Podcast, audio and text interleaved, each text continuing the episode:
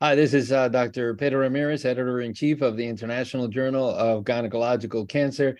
And today I have the great pleasure of speaking with Carmine Conte, uh, who is in the Fondazione Policlinico Universitario Agostino Gemelli in Rome, Italy, and also uh, the renowned uh, uh, professor Giovanni Scambia, who is also in the same institution and also at the Università Cattolica del Sacro Cuore, Facoltà di Medicina e Chirurgia, uh, Rome, Italy. Uh, the, uh, the purpose of this podcast is uh, the February lead article um, published in our journal uh, titled The Role of Minimally Invasive Secondary Cytoreduction in Patients with Recurrent Ovarian Cancer. So it is a great pleasure to have you uh, both on the podcast. Thank you so, so much for your time and for participating in this uh, podcast. So welcome, uh, Carmine and Giovanni. Thank welcome. you, Dr. Thank you. Thank you. Excellent. It's great to be here. Thank you for the invitation to participate in this podcast and uh, hello to everyone. Excellent. Um, so uh, lots of questions, and of course, obviously, we anticipate that there will be a lot of discussion about this uh, this article. Um, so I wanted to start off with you, Carmine, and, and just um, see if you can uh, start by discussing where we are as it pertains to the topic of surgery for recurrent ovarian cancer. Um, summarizing, uh, I guess, the, the, the results of the two main studies, the GOG 213 and the Desktop 3 trials. Yes, uh, so uh, an ongoing question in gynecologic oncology uh, has been whether or not secondary cytoreductive surgery followed by platinum-based chemotherapy increases overall survival in patients with platinum-sensitive recurrent ovarian cancer. The randomized desktop 3 trial has demonstrated an overall survival advantage in patients undergoing secondary cytoreductive surgery followed by chemotherapy compared with chemotherapy alone particularly when complete resection is achieved. In this trial, patients uh, suitable for secondary cytoreductive surgery were selected using the AGO score, achieving a complete tumor cytoreduction in about 75% of the cases, with the median overall survival of 61.9 months. On the other hand, the GOG 213 study has not shown improvement in median overall survival with secondary cytoreduction followed by chemotherapy compared with chemotherapy alone, 50.6 versus 64.7 months, respectively. The complete gross resection was achieved in uh, 67% of the patients, even when comparing only these patients to those who did not undergo secondary cytoreductive surgery, there was still no median overall survival advantage. Among the minimal invasive approach, uh, there were no data in desktop 3 trial, while in GOG 213, the 14% of the patients underwent a laparoscopic or robotic uh, debulking. Great. So yes, as you point out, those are those two studies were primarily uh, patients undergoing open uh, surgery. Yes. So I'll I'll change over to you, Giovanni, and ask you. Yeah. You know, certainly in in terms of prospective randomized data, uh, we know of the the Lance trial that is uh, obviously a, a, trial evaluating minimally invasive surgery versus open surgery for the interval setting. But what data do we have uh, so far for minimally invasive surgery in the recurrent setting? Okay, Pedro, we can say that very few investigators have assessed the feasibility and safety of minimal invasive secondary cytoreductive surgery in um, well-selected patients, confirmed the well-known benefits with respect to the open approach. The rate of, op of optimal cytoreduction by minimal invasive secondary cytoreductive surgery is consistent across the studies, ranging from 79 to 98 percent, and survival outcomes seems comparable with the open approach. We have only two small American retrospective series directly comparing the oncological outcomes between minimal invasive and open approach as at secondary cytoreductive surgery. And both show with no statistically significant differences in survival rates. The first one is by Magrina, which included a total of 52 selected patients, and the three-year overall survival of patients achieving a complete debulking by laparoscopy, laparotomy, and robotics was uh, 58, 64, and 100% respectively, without significant statistically difference.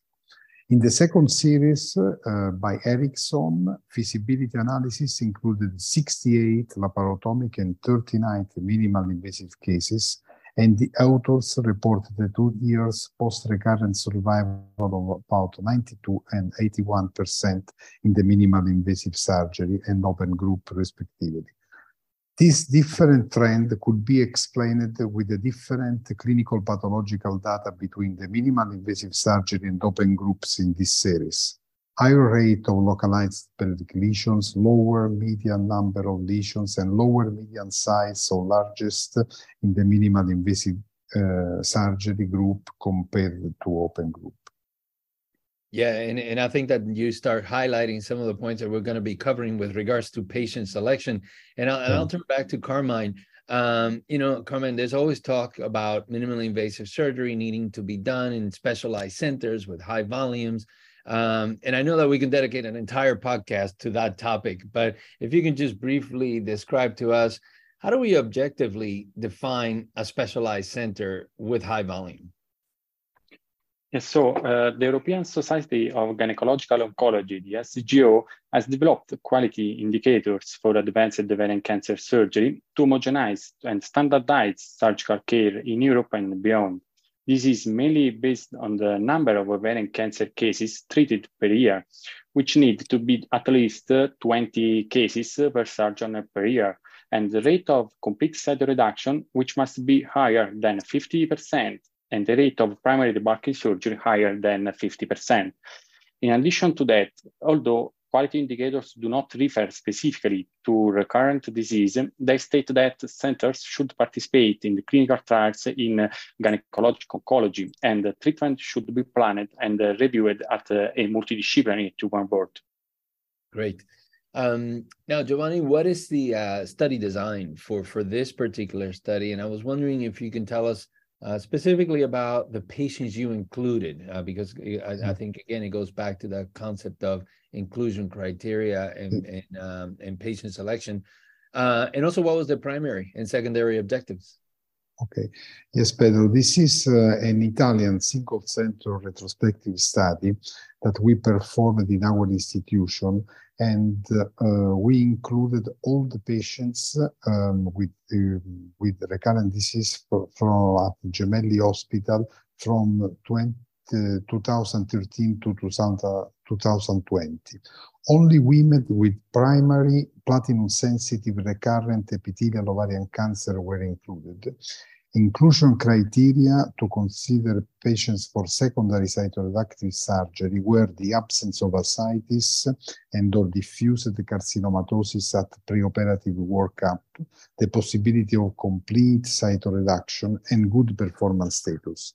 The primary objective of the study was to identify predictive factors of minimal invasive secondary cytoreductive surgery feasibility intended as complete gross resection without conversion. The secondary objective was to compare perioperative and survival outcomes in a matched series of recurrent ovarian cancer patients who underwent secondary cytoreductive surgery via an open or minimal invasive surgical approach.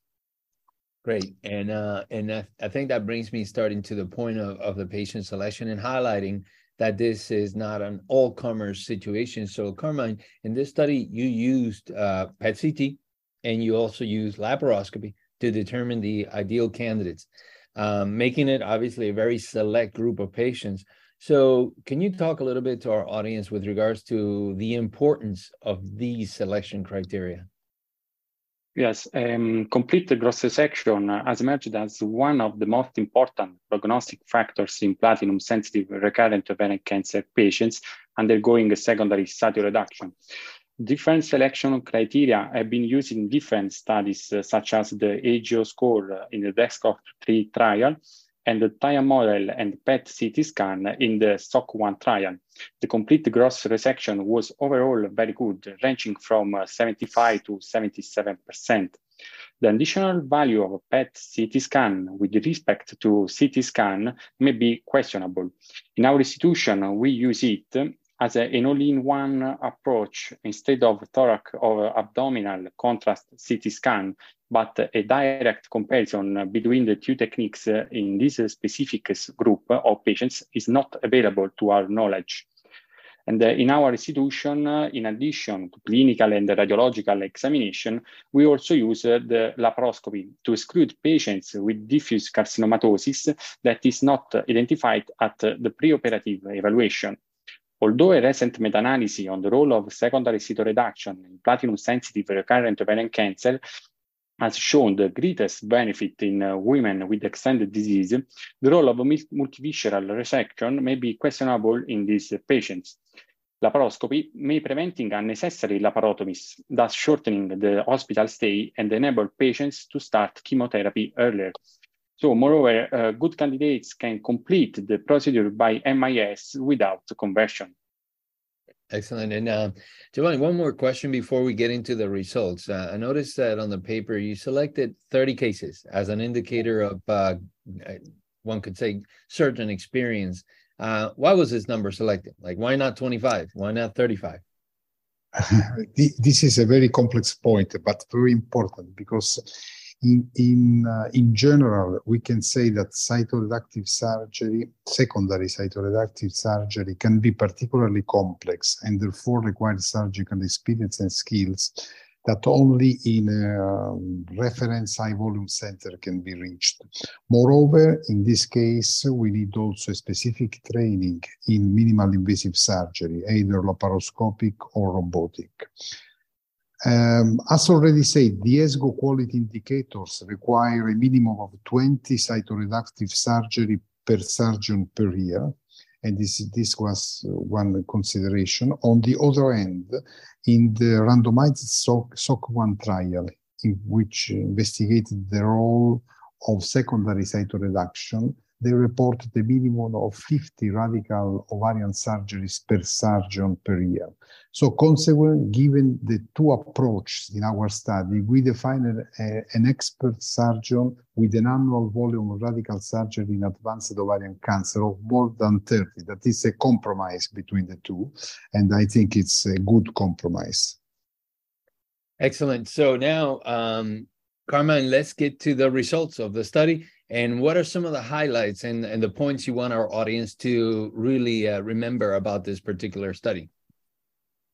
Yes, um, this is the largest uh, study comparing minimally invasive and open approaches in platinum-sensitive recurrent ovarian patients undergoing secondary cytoreduction.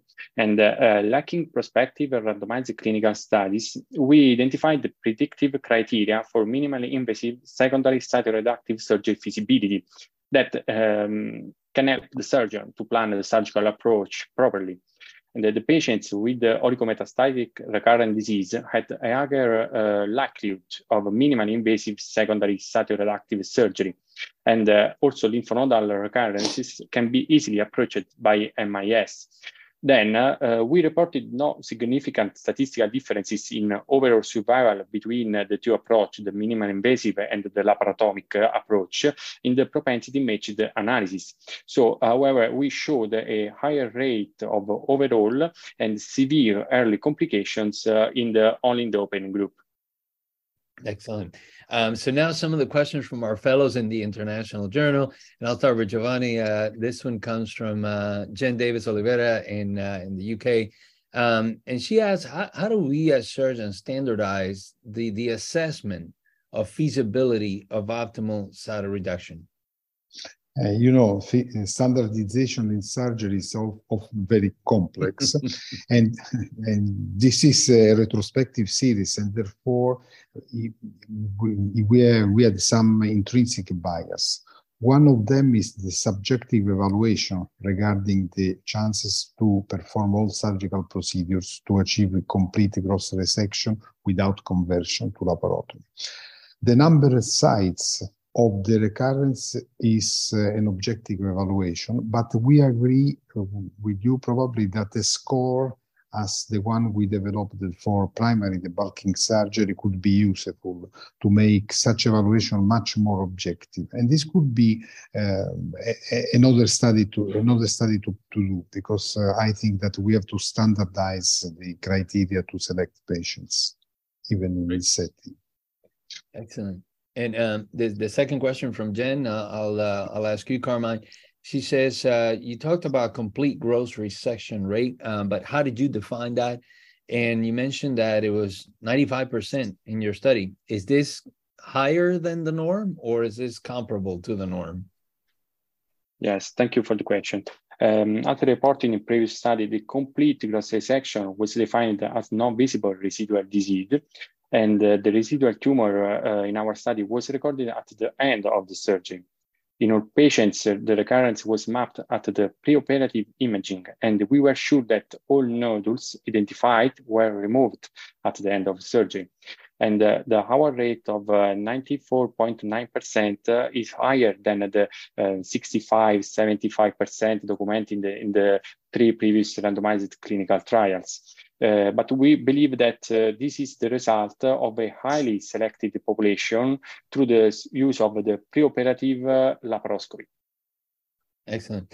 So this next question uh, to Giovanni comes from uh, one of your own trainees and colleagues there in Gemelli, Andrea Rosati, and um, he asks a little bit more about the methodology. He says, from a methodological point of view, can you comment on the decision to perform a propensity score matching analysis. Can you please specify which variables were considered in the matching of the minimally invasive and the open approach group and for which outcomes the propensity match population was designed? So, so Okay. You, you, you, can get back to him on comments on the, uh, on, on yes, the question later.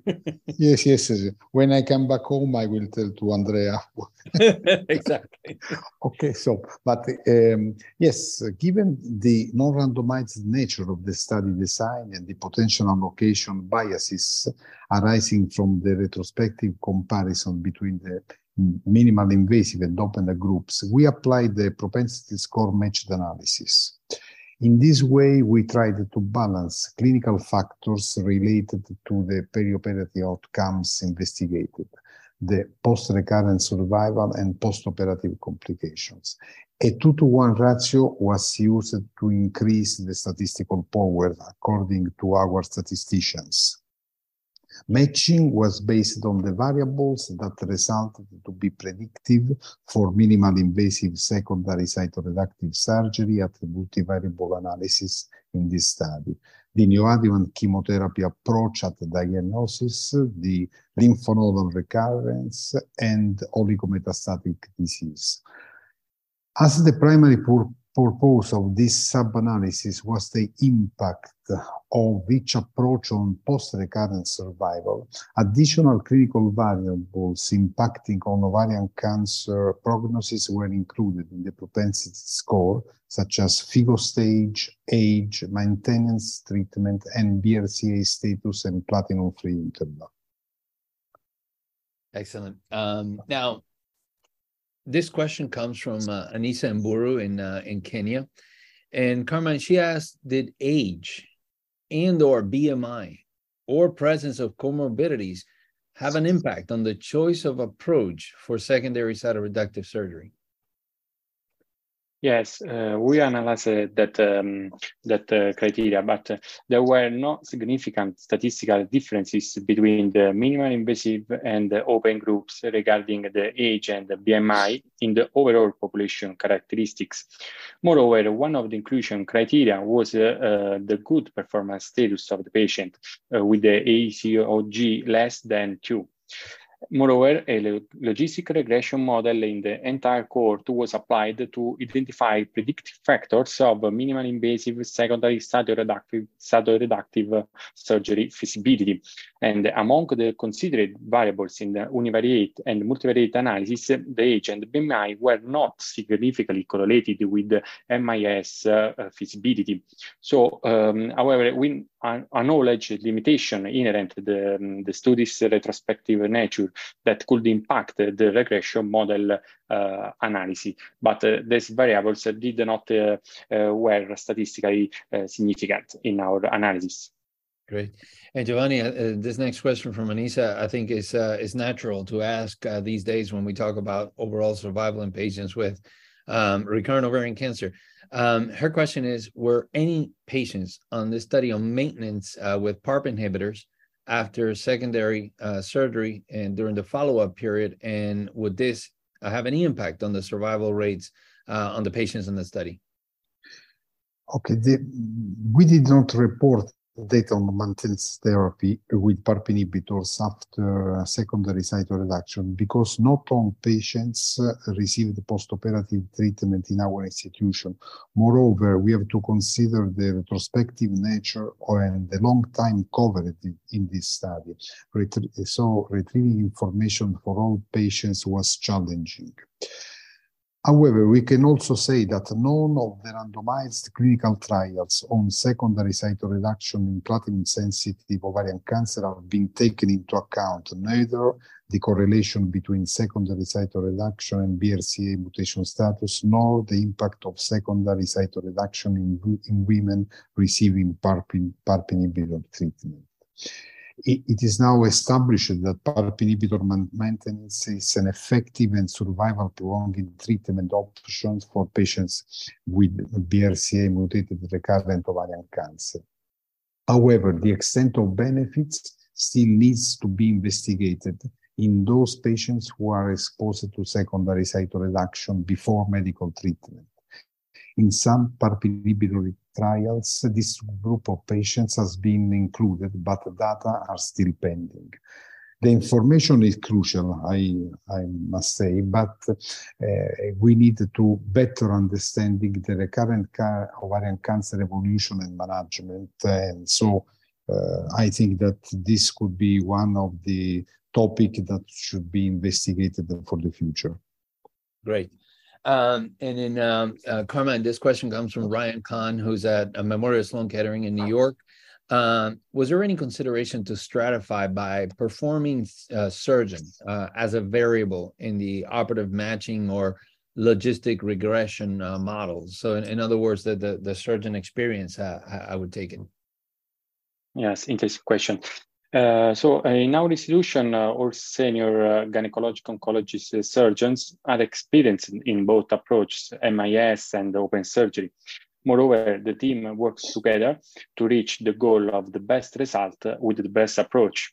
So given the, this philosophy, our philosophy and the highly selection of patients, we did not consider any stratification or matching for surgeons that could lead to different results. Excellent. Um, and Giovanni, this question comes from uh, our, our, fellow Javansa Kochiashvili in uh, the Republic of Georgia. And she asked both robotic and laparoscopic approaches were used in the minimally invasive surgery group. Uh, what was the rate of each approach, and do any uh, of the two have any advantage? And I would presume small numbers, obviously, but uh, love to hear your your responses when doing a secondary cytoreduction in our series robot versus laparoscopy better. Yeah. In our series we included robotic and laparoscopic approaches in the same group. The robotic rate was about 10% of the minimal invasive group and the subgroup analysis has not been done due to this low rate of robotic surgeries performed. In our previous published experience, there were no relevant differences between the robotic and the laparoscopic approaches. And this is consistent with the paper by Magrina et al which uh, in which robotics and laparoscopy provided the similar perioperative outcomes and reduced blood loss and shorter hospital stay compared to laparotomy. So my feeling is that in this setting, probably robotics and laparoscopy are, uh, are comparable. Great, excellent. So um, this question back from Ryan Kahn uh, for you, Carmine. Uh, one potential limitation of minimally invasive surgery has been the lack of haptic feedback, um, which can make it difficult to differentiate tumor from normal tissue at times. Could this have led to a bias in determining complete gross resection in the open versus the minimally invasive approach? Yes, um, although we operate uh, platinum-sensitive recurrent patients uh, with a long interval from uh, either platinum or maintenance therapy, the abdominal tissues uh, can undergo fibrotic changes, edema, phlogosis, and necrosis, mimicking residual tumors because of a previous treatment. And therefore, uh, the lack of haptic feedback by the surgeon, especially in the robotic approach, can be even more challenging in, than in other cases, such as in open um, and open searches. However, we tried to overcome such limitation uh, with the 3D 4K vision in laparoscopy, for example, or uh, intraoperative ultrasound guidance for both localization of the disease, if difficult, and to confirm the complete resection uh, at the end of uh, surgery in some cases. Excellent. Um, Giovanni, this uh, question also comes from uh, Italy, Giulio Bonaldo. Uh, and um, he talks about, he says, in, in, in, your article, you reported a higher rate of complete gross resection in the minimally invasive group.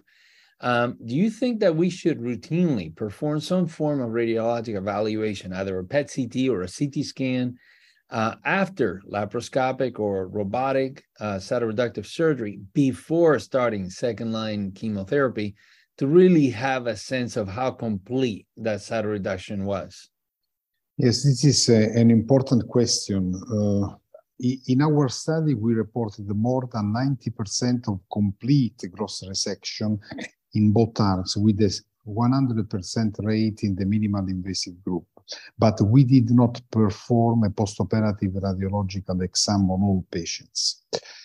Previous studies show a discrepancy of 20 to 50% between the surgeon's intraoperative assessment of residual tumors and findings of, on postoperative CT scan. In we, in line with previous uh, data, we are retrospectively analyzing the postoperative CT scan after primary debulking surgery in our institution, mm. and the discrepancy of 22% was found between the surgeon's intraoperative assessment and postoperative CT scan on, on, on the presence of residual tumors. However, uh, CT findings did not affect survival outcomes. So I think that this could be a, this is a good point, but uh, we need future future studies to assess to test this um, discrepancy in the recurrent setting, which is, in my vision, completely different from the primary setting. Yeah, definitely would be interesting data to see. Um, and I'll, I'll, turn over to Carmine, sort of along the same path. This question also from Giulio. Um, he said, you know, you in your study you did PET CTs and you did laparoscopy. What were the what were the uh, concordancy in the assessment of this disease distribution? In other words, you have cases where a secondary cytoreduction was feasible by the PET CT, but when you did the laparoscopy, you felt that it was not feasible? Yes, uh, we have a long experience uh, in um, this setting of patients treated with this uh, strategy. We know that the PET CT scan is limited by small nodule carcinosis because the ability to discriminate metabolically active lesions depends mainly, but not only, on the spatial resolution of the PET tomograph. So for a latest generation system present at Gemelli Hospital, our hospital, the resolution is around four millimeters. And uh, in this context, uh, staging laparoscopy has proved to offer a reliable evaluation of occult peritoneal carcinomatosis and uh, a good prediction of, the possibility of optimal cytoreduction in primary advanced ovarian cancer patients. So such techniques should be considered complementary because of the potential of each one to identify a different setting of the disease. The staging laparoscopy can improve PET-CT sensitivity versus small nodule carcinosis, as well as the accuracy in detecting the number of nodules. Uh, on the other hand, the PET-CT can uh, provide a more accurate evaluation of retroperitoneal and or intraparenchymal disease. Indeed, in our previous published experience comparing the PET CT scan and staging laparoscopy, the use of staging laparoscopy has correctly changed PET CT evaluation in 5 out of 65 cases studied, 7.7% of the series, mm. potentially avoiding unnecessary laparotomies in 4 patients and offering an optimal cytoreduction to another. On the other hand, the PET CT scan correctly identified as inoperable three of four cases deemed resectable by the staging laparoscopy due to extensive retroperitoneal disease. Excellent. And um, Giovanni, this question comes from uh, Nuria Agusti in Spain, and she says, you know, besides the preoperative disease distribution, can you provide a rationale for the independent association between neoadjuvant chemotherapy in the upfront setting and the minimally invasive approach at the time of secondary cytoreduction? Yes, we found for the first time a surprisingly, even for us, higher rate of neoadjuvant chemotherapy and interval debulking surgery at first diagnosis in the minimal invasive uh, group we can say we may simply explain this result as a bias related to the retrospective nature of the study, but we can also argue that patients undergoing neoadjuvant chemotherapy may receive a less complex surgery mm. at interval with consequently fewer adhesions and or indifferent pattern of recurrence potentially favorable to a minimal invasive approach. To support this hypothesis, we reported also a slightly higher rate of surgery complexity score 3 at primary bulking surgery in the open group population, but without reaching the statistically significant difference between the two groups. Excellent. And just a few more questions for you guys. This uh, this question comes from uh, Jen again, uh, and this will be for Carmine. She says you're suggesting a large prospective study to evaluate this question, and um, she challenges you to uh, think. Uh, do you think this is really feasible? A randomized trial um, uh, evaluating this question? Good questions. For sure, uh, the criteria were shown in this study may represent the basis to perform a future trial. Challenges are represented mainly by groups that uh, do not believe in secondary cytoreduction anymore due to the results of the GOG 213 and second uh, thing is that uh, the long post-relapse survival in this super selected group of patients uh, with the median uh, 81 months uh, in the MIS group and not reached in the open uh, group. And from the ethical point of view, I think it's ethical, as you have first demonstrated that retrospective studies can be hypothesis generating, but need to be confirmed by randomized clinical trials. Excellent. So um, last two questions are usually about practice and, and, and what you do in your institution. So um, the last one for you, uh, uh, Giovanni, uh, comes from Teresa Pan, and uh, she's in Austria. Um, she asks, considering what you've learned during this study, in which cases would you definitely recommend an open approach without even considering the minimally invasive approach? Uh, I can say that patients with more than three lesions identified that the preoperative the CT imaging in different locations, upper and lower abdomen or mixed intra and retroperitoneal or parenchymal need an open approach to be completely resected.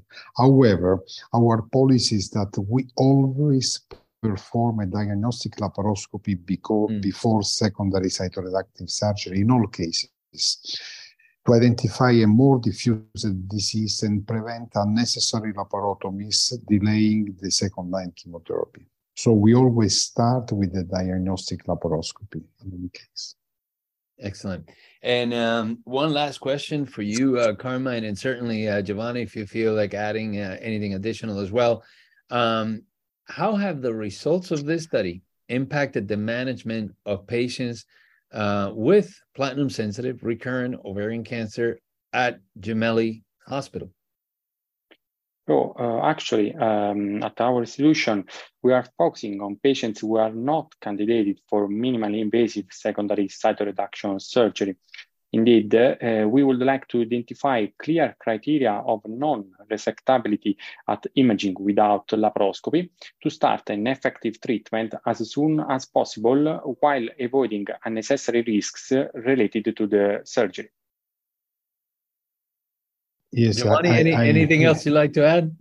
no, I, I think that the, the, this has been a, a very nice experience for us. Uh, uh, and I think that confirmed to my mind that in uh, ovarian cancer, every, every kind of surgery should be should start with the diagnostic laparoscopy because this is the only way to clearly select patients uh, which can uh, do a a minimal invasive approach, or you can avoid an unnecessary laparotomies. Uh, I think also that the next step in this um, field is to to understand whether or not, uh, in cases in which we cannot do uh, surgery, uh, chemotherapy could chemotherapy could be useful and surgery could be done after chemotherapy this is uh, the next step to my vision on uh, the recurrent setting.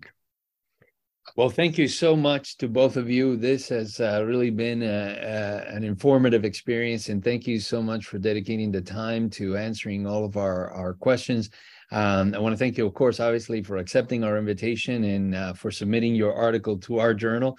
Um, and uh, again, once again, uh, Giovanni, uh, thank you for everything that you have done and continue to do uh, with regards to the management of women with uh, gynecological cancers. And Carmine, um, thank you once again for the time and effort. And to all of your co authors, uh, really uh, thank you from the International Journal. And uh, always thank you to the audience for listening to the podcast. Goodbye. Bye bye. Thank you. Thank you to everyone. Thank you. Thank you.